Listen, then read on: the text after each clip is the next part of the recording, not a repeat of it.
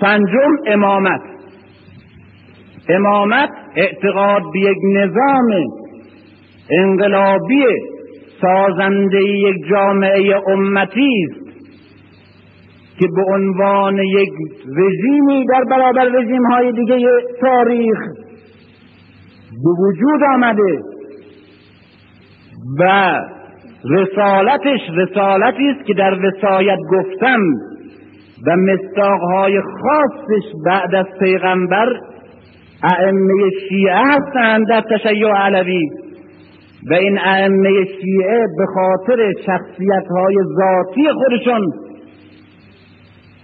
حق رهبری جامعه رو دارند و جامعه به رهبری اونا نیازمنده.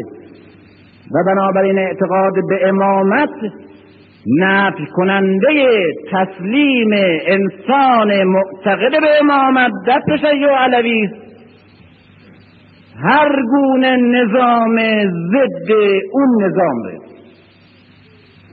و اعتقاد به این است که پس از دوره امامت اون چند معصوم به اون معنای تشیع علویش امامت این ضرورت ره در پیروش ایجاد می‌کنه در تشیع علوی که پس از اون دوره حکومت هایی که شیعه می‌تواند بپذیرد حکومت هایی هستند که به نیابت از امامت شیعی و بر اساس همون ضوابط و همون را و همون هدف بر مردم حکومت می‌کنند. در تشیع علوی امامت اعتقاد انسان به دوازده شخصیت هورقلیایی ماورا و طبیعی بود که عبارتند از دوازده شماره و دوازده اسم مقدسی که باید اونها رو دوست بداریم بپرستیم بستاییم. ولی هیچ التزامی در زندگی ما از نظر پیروی اونا نیست. برای اینکه اونا قابل ما قابل پیروی از اونا نیستیم. ممکن نیست پیروی ما از اونا. برای که اونا جنسشون با ما فرق داره. بنابراین در تشیع علوی اعتقاد به امامت موجب این است که ما در حالی که دوازده اسم را می پرستیم مثل که 124 هزار پیغمبر معتقدیم ولی در غیبت اونا بدون اونا در زندگی ما تن به هر فردی و هر نظامی میدیم به یک شرط که اون نظام و اون افراد حب دوازده تن و پنج تن داشته باشن. با هر نظامی که زندگی کنن قیدی ندارن. با هر شکلی که با مردم رفتار کنن و با هر وضعی که زندگی فردیشون اجتماعیشون بگذاره مقید نیستن مهم نیست. ششم عدل. به معنای خدا عادل است در تشیع علوی و خدا عادل است به این معنا که هر جنایتی در جهان حساب دقیق داره و غیر قابل گذشت. چون که هر خدمتی نیز و عکس العملها بدون گذشته. و اعتقاد به این که خدا عادل است یعنی عدل به عنوان یک نظام مصنوعی که سیاست یا حزب باید در جامعه بشری ایجاد کنه نیست.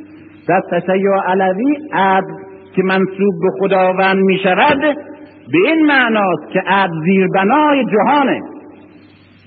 و جهان بینی مبتنی بر عدل و بنابراین اگر جامعه بر اساس عدل نیست یک جامعه بیمار منحرف موقتیه و محکوم به زواله.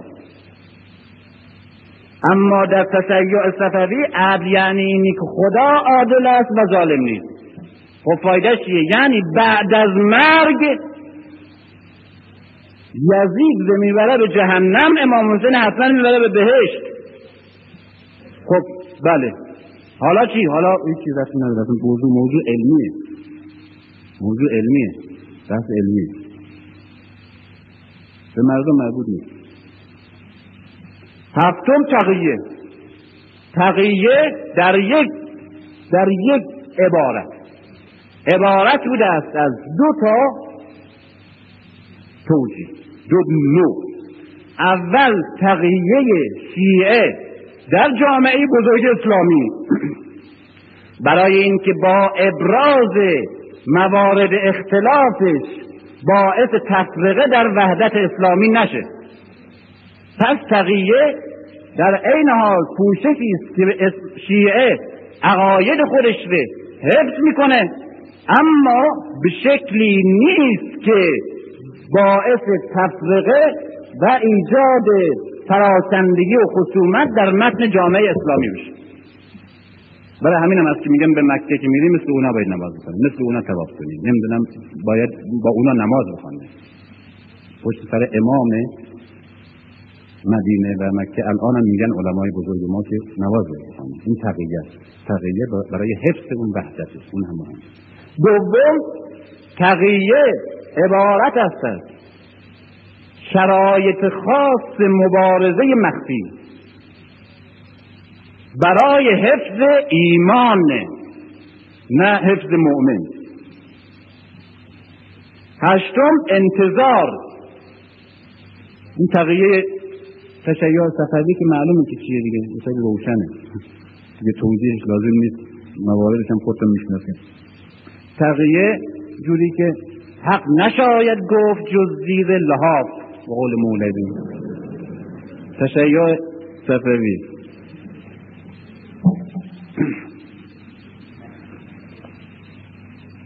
به قدر این تقیه زده است که اصلا می‌پرسیم که آدرس منزل کجاست؟ رنگش میپره.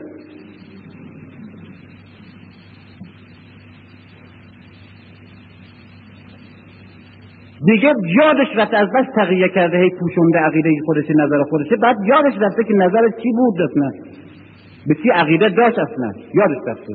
آدمایی نمی‌بینین که اصلا یادشون رفته که چی هستن. به چی چیز معتقدن. بعد شما بفرمایین. دهم نفی بدعته به طوری که تشیع علوی سنی ترین نهزت و فرقه توی نهزت ها و فرقه های اسلامی. سنی ترین به همین اصطلاح سنی ترین و اختلاف تشیع و تسنن از دوره علی و به وسیله علی سر سنت پیغمبر اصلا. که علی معتقد است که سنت پیغمبر هیچ قدرتی نمی‌تونه به هم بزنه تغییر بده یکی تعدیل کنه یکی اضافه کنه منحرفش کنه. در صورتی که رقبای علی که الان به نام سردمداران و سران تسنن معروفند سنت پیغمبر دستکاری کردند و خودشون به زی حق می‌دانستند در تغییر سنتهایی از پیغمبر. بر حسب اجتهاد خودشون این است که علی اجتهاد در سنت به محال می‌دونه حتی برای خودش. و عمر اجتهاد در سنت به ممکن می‌دونه برای خودش. بنابراین اسم گذاری حقیقی اینه که تشیع علوی مذهب سنتی پیغمبره. و ضد بدعته.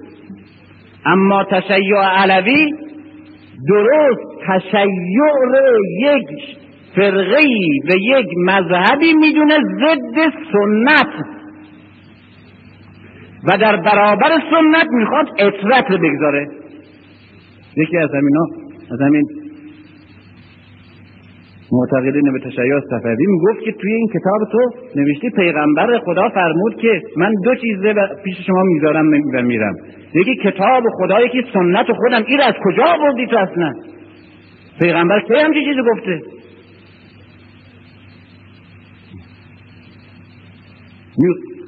می‌خواد بگه که کتاب خود پیغمبر گفته کتاب خدا و سنتم و اطرتم می‌گذارم.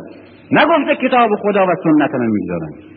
تشیع صفوی میاد اون جمله کتاب خدا و سنتی رو نفی می‌کنه.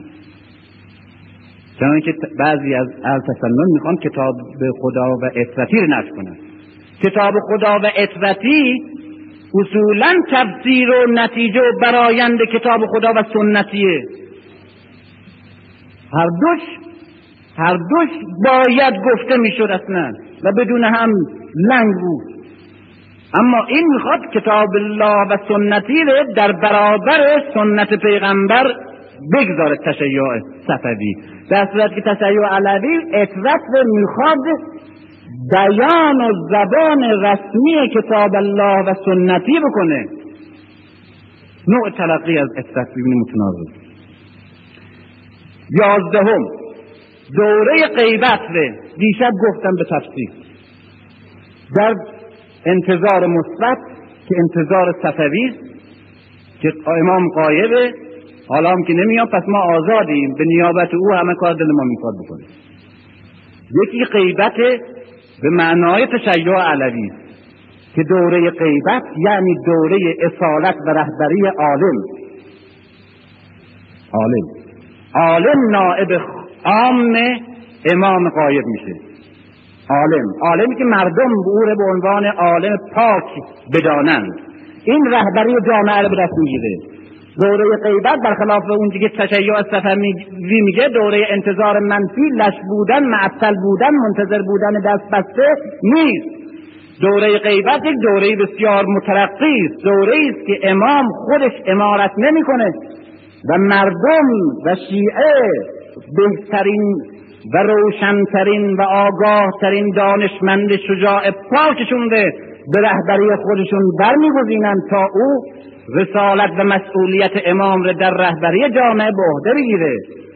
چنون که افلاتون آرزو می‌کرد که حکومت به دست حکما بیفته.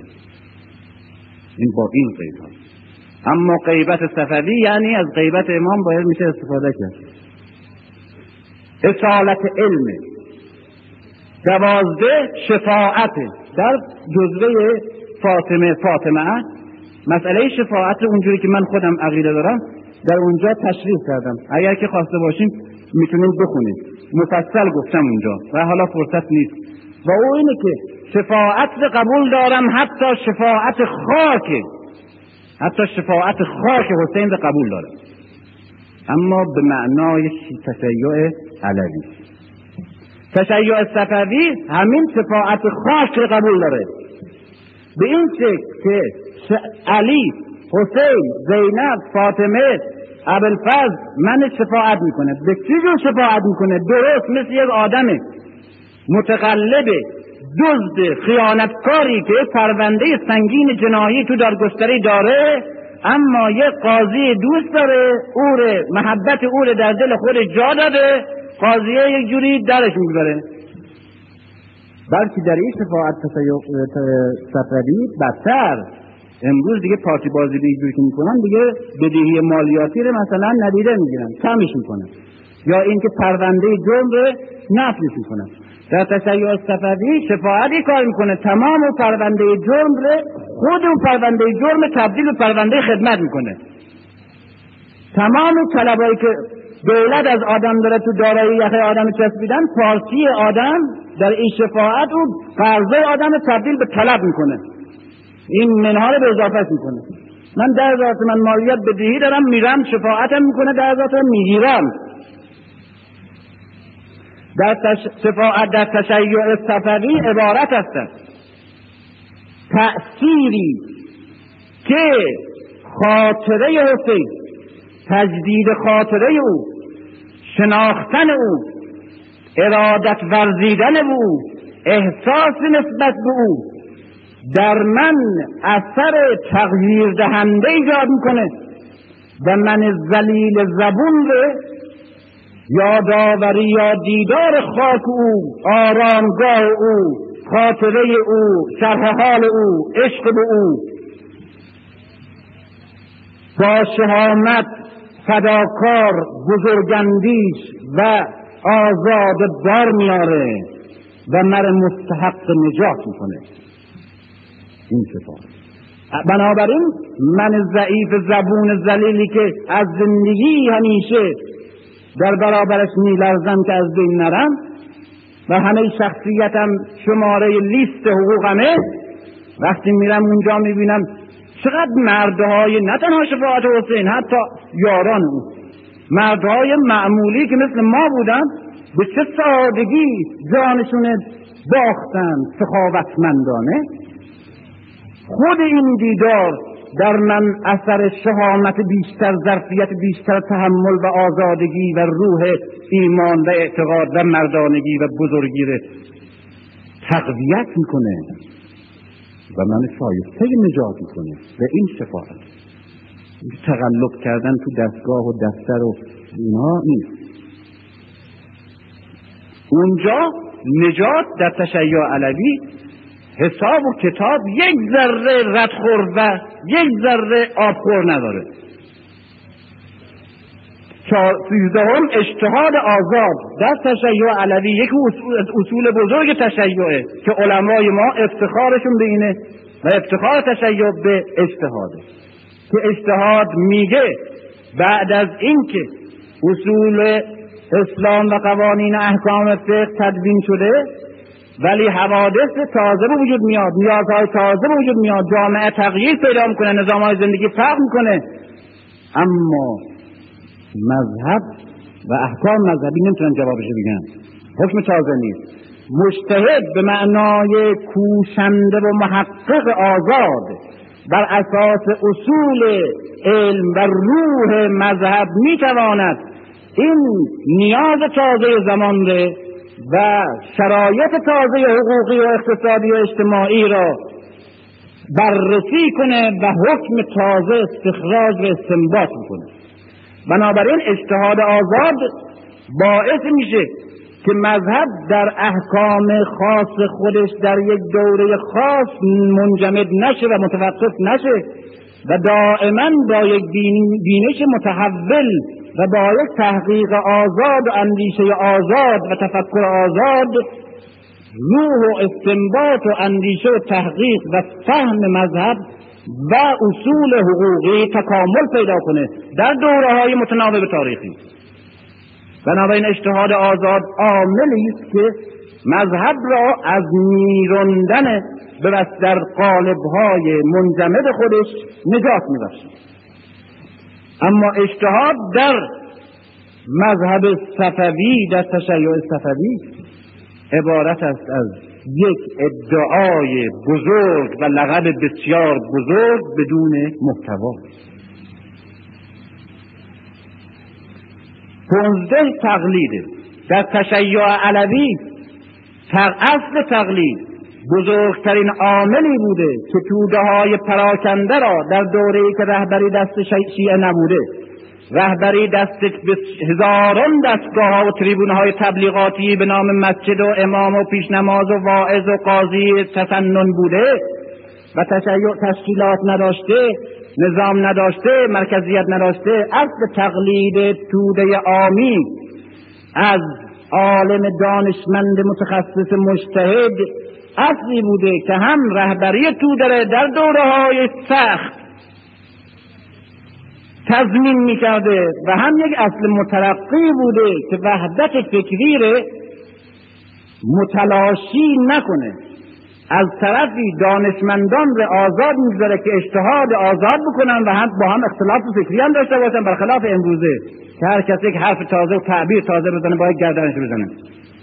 در تاریخ تشیع بهتر از همه تاریخ ها تصادم و جنگ عقاید بین علمای بزرگ شیعه بین کسان بزرگی مثل سید رضی و بین امثال در اصول اعتقادی اختلافه. ولی همین اختلافات باعث تکامل فقه شیعه فکر شیعه و فرهنگ شیعه شده.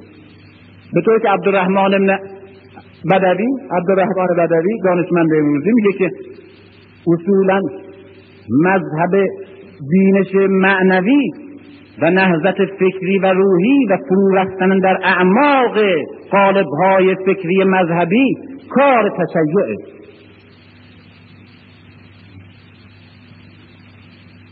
از طرفی دانشمندان متفکرین رو آزاد می‌گذاره به طوری که میگه للمخته للمصیبه اجران و للمخته اجر واحد. اگر من یک حرفی زدم بس درست بود حرفم. دو تا اجر دارم. یکی برای که تحقیق کردم کار کردم. یکی برای اینکه حقیقت رو پیدا کردم. اما اگر یک حرف نظریه تازه گفتم غلط بود اصلا. باز یک اجر دارم. حرمت به اندیشه و حرمت به کار تحقیق علمی ولی حرفم غلط حالا این یک حرفیه. میگه که تو بحثی که راجع به امام زمان کردی یا راجع به فلان کردی بسیار درست بسیار تازه واقعا اثبات کردی. اما یک جوری گفتی یک آقایی هست تو محله ما او دلخور شده.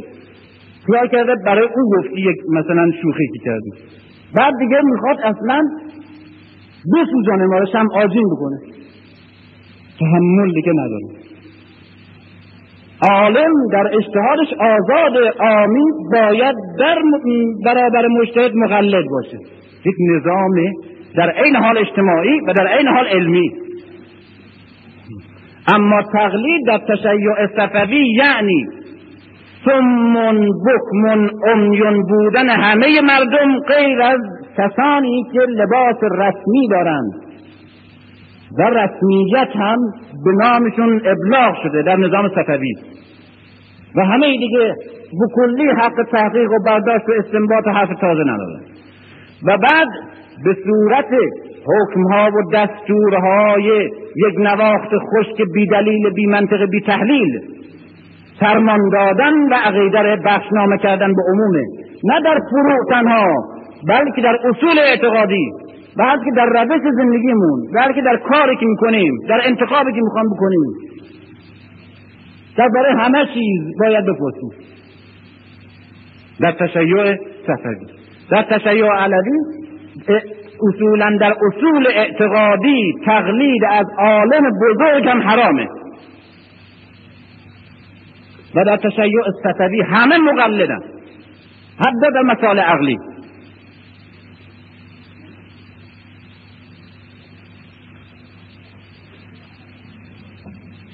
دعا. در تشیع علوی دعای خود علی. دعای خود پیغمبره. دعا در قرآن دعای امام سجاد مظهرش. دعایی است که وسیله است. خواستهای بلند انسانی رو در من دائما تلقین می‌کنه. زنده نگه میداره. دعایی است که مجموعه شعارهای یک گروه دعایی است که مجموعه حکمت ها و اندیشه های لطیف شناخت جهان و زندگی و انسان و خداونده.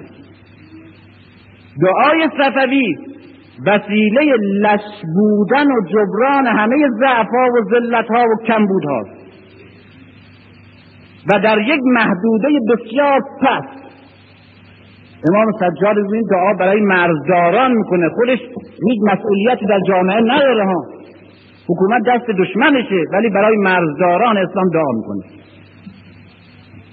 برای خودش توی دعا می‌کنه خدایا مرا ابزار دست ستم قرار مده این دعاش. این دعای این چی؟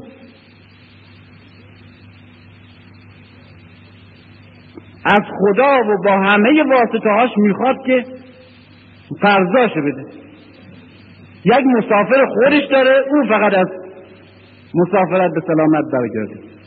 تمام مسلمین زیر بمباردمان دارن نابود میشن در اسرائیل. همونجا دعا می‌کرد مسافر داره آقازادش پسر اموش رفته به قزوین تو راب ماشینش مثلا پنچر نشد. در این محدوده. خدایا همینجور اشتباهی دو تا رتبه یک جا برای ما صادر بشه. نفهم کارگزینی وسیله نفی مسئولیت وسیله خواستن همه چیزه که باید با اندیشه و آگاهی و شعور و شایستگی خواست و فداکاری. جاش دعا گرفته. خود پیغمبر خود پیغمبر شمشیر می‌خوره. خود پیغمبر زخم می‌خوره به جهاد میره شمشیر می‌زنه. تمام دوره یک ماه در خندق رنج می‌بره. علی رو پنجشبندار می‌کنه. بهترین مهاجرین و انصارش رم دنبالش تجهیز کرده. رهبری دست خودش افسرش هم مصعب ابن عمیر دجان است و بعد از همه منتر علی در احد شکست می‌خوره. اون وقت این به دعا می‌خواد تمام جامعه مسلمین نجات پیدا کنه. هیچ کار دیگه هم نمی‌کنه.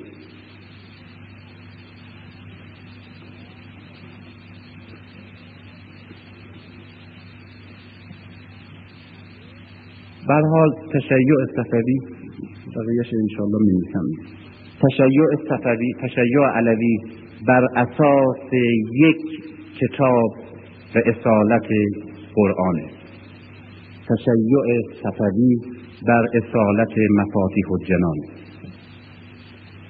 تشیع علوی بر سیره رسول و ائمه.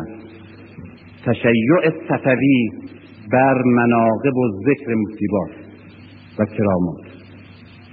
من یکی از دانشجویان راجع به امام رضا اونها یک کار این تغییر می‌کرد. گفتم برو اطراف حرم و مسجد و بست و اونجا ها رو در مشهد بگرد. هر چه کتاب هست اونجا ببین. که راجع به امام رضا باشه.